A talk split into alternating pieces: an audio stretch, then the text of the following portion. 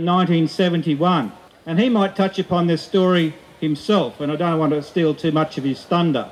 But I understand that before he started here, he was invited to a meeting at the then Department of Native Affairs, as they called it, and warned by senior bureaucrats of that department to stay away from the campus radicals. And it was just the incentive he needed. Within six months of arriving here and commencing his studies, he'd not only met up with them, he had become one of them. He has been an activist for all of his life, fighting for the rights of Australia's First Nations peoples and for justice and freedom for people everywhere. He was an instrumental figure in the campaigns in the 1970s to smash the draconian acts that held down Aboriginal people in this state and for land rights, and he was a leader of the protests against the Commonwealth Games and the bicentenary. And he continues to be very active in fighting against colonisation and racism. Please welcome political activist, teacher, author, and Aboriginal elder and leader Sam Watson.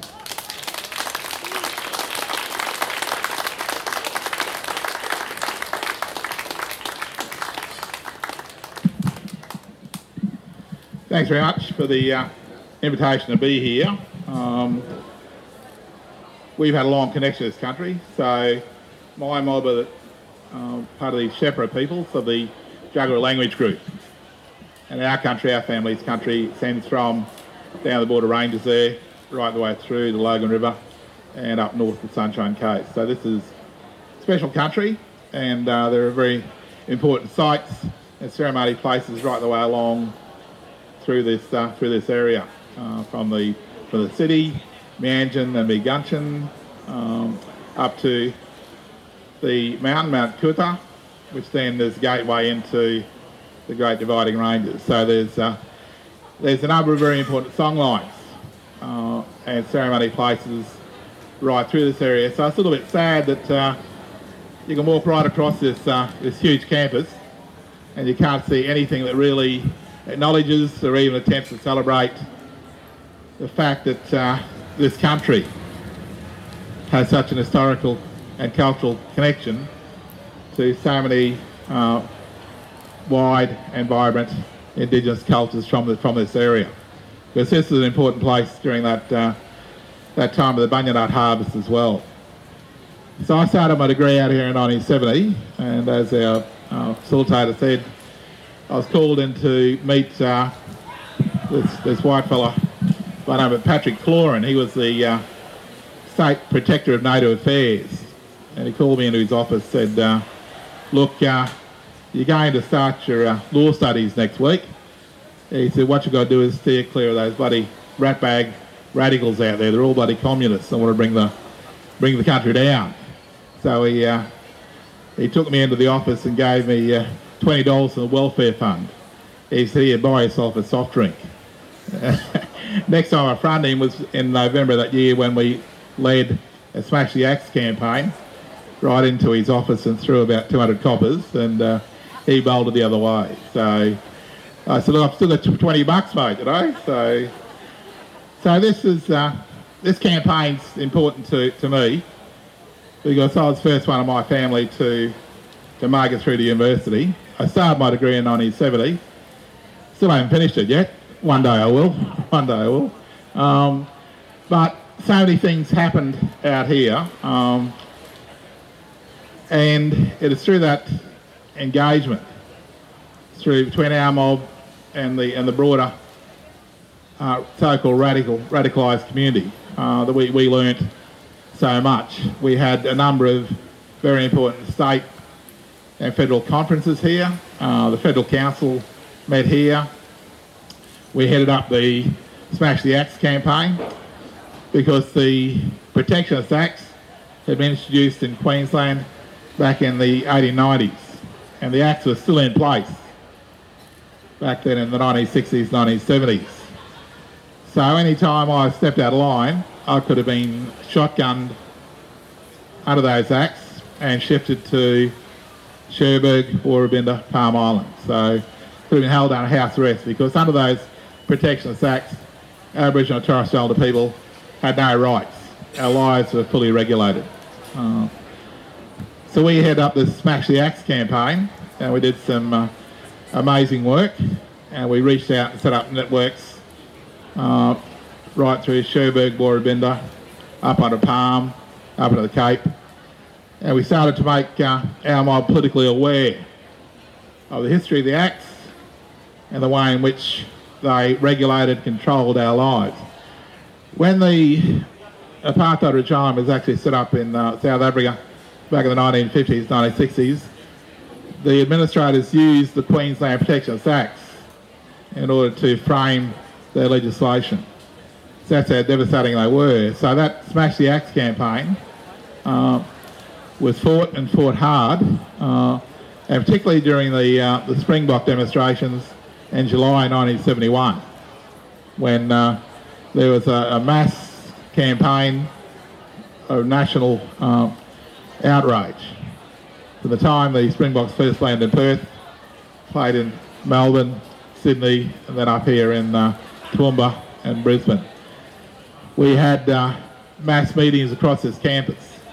We had one, one brilliant meeting over there in the, the Great Court that drew, I think, about two and a half, three thousand people, maybe, maybe even more.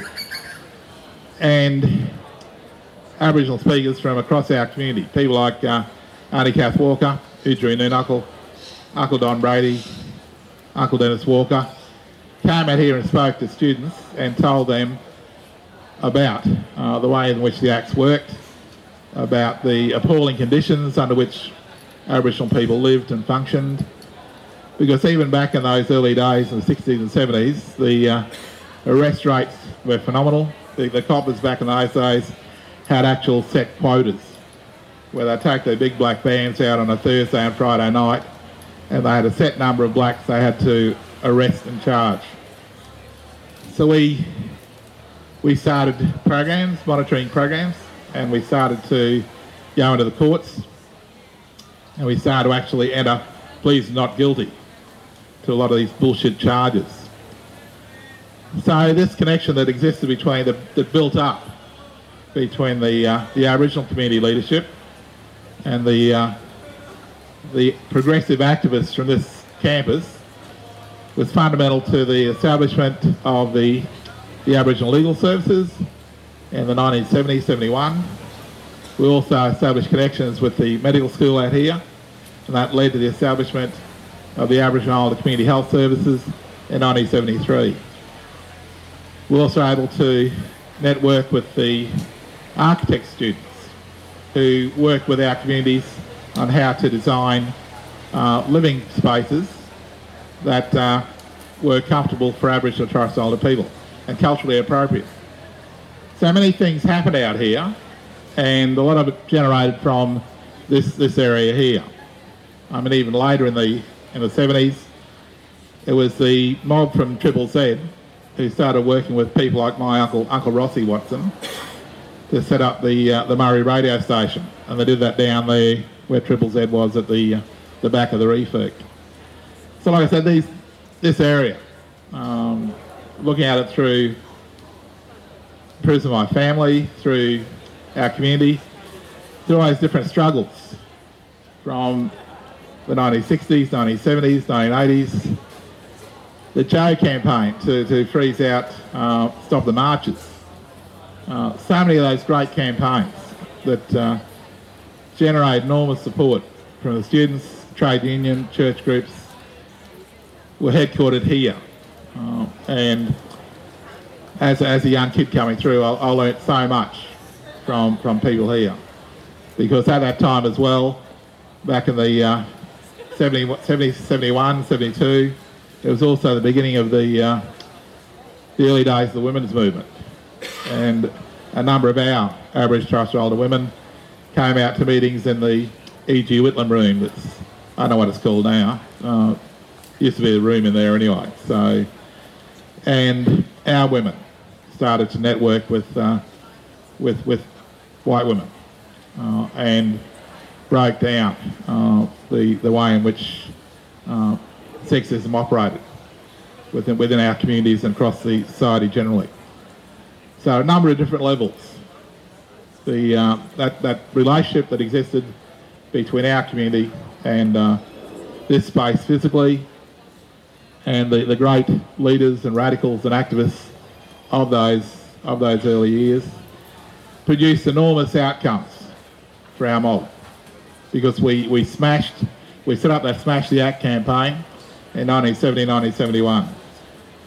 And that took us only four to five years before those acts were actually removed from the statute books. J.B. Bjelke-Petersen played it very smart because he converted those missions and reserves from being Aboriginal missions into what they call DOGIT communities, deeds of grant and trust. It was always feared that uh, that Gough Whitlam was going to convert these places into enclaves where, where blacks could uh, just sit back and uh, draw the dole and, and get wipe themselves out on, on booze and uh, and bad thoughts. So does Joh Bjelke-Petersen.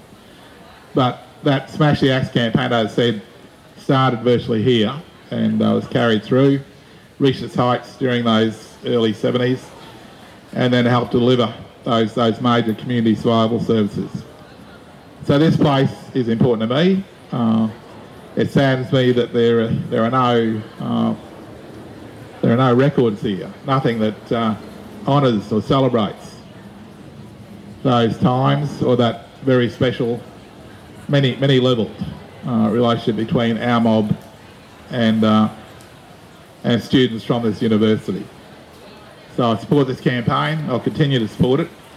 And I really do hope that at some stage the university community does do something to, uh, to observe just how important this country is our mob. Thank you.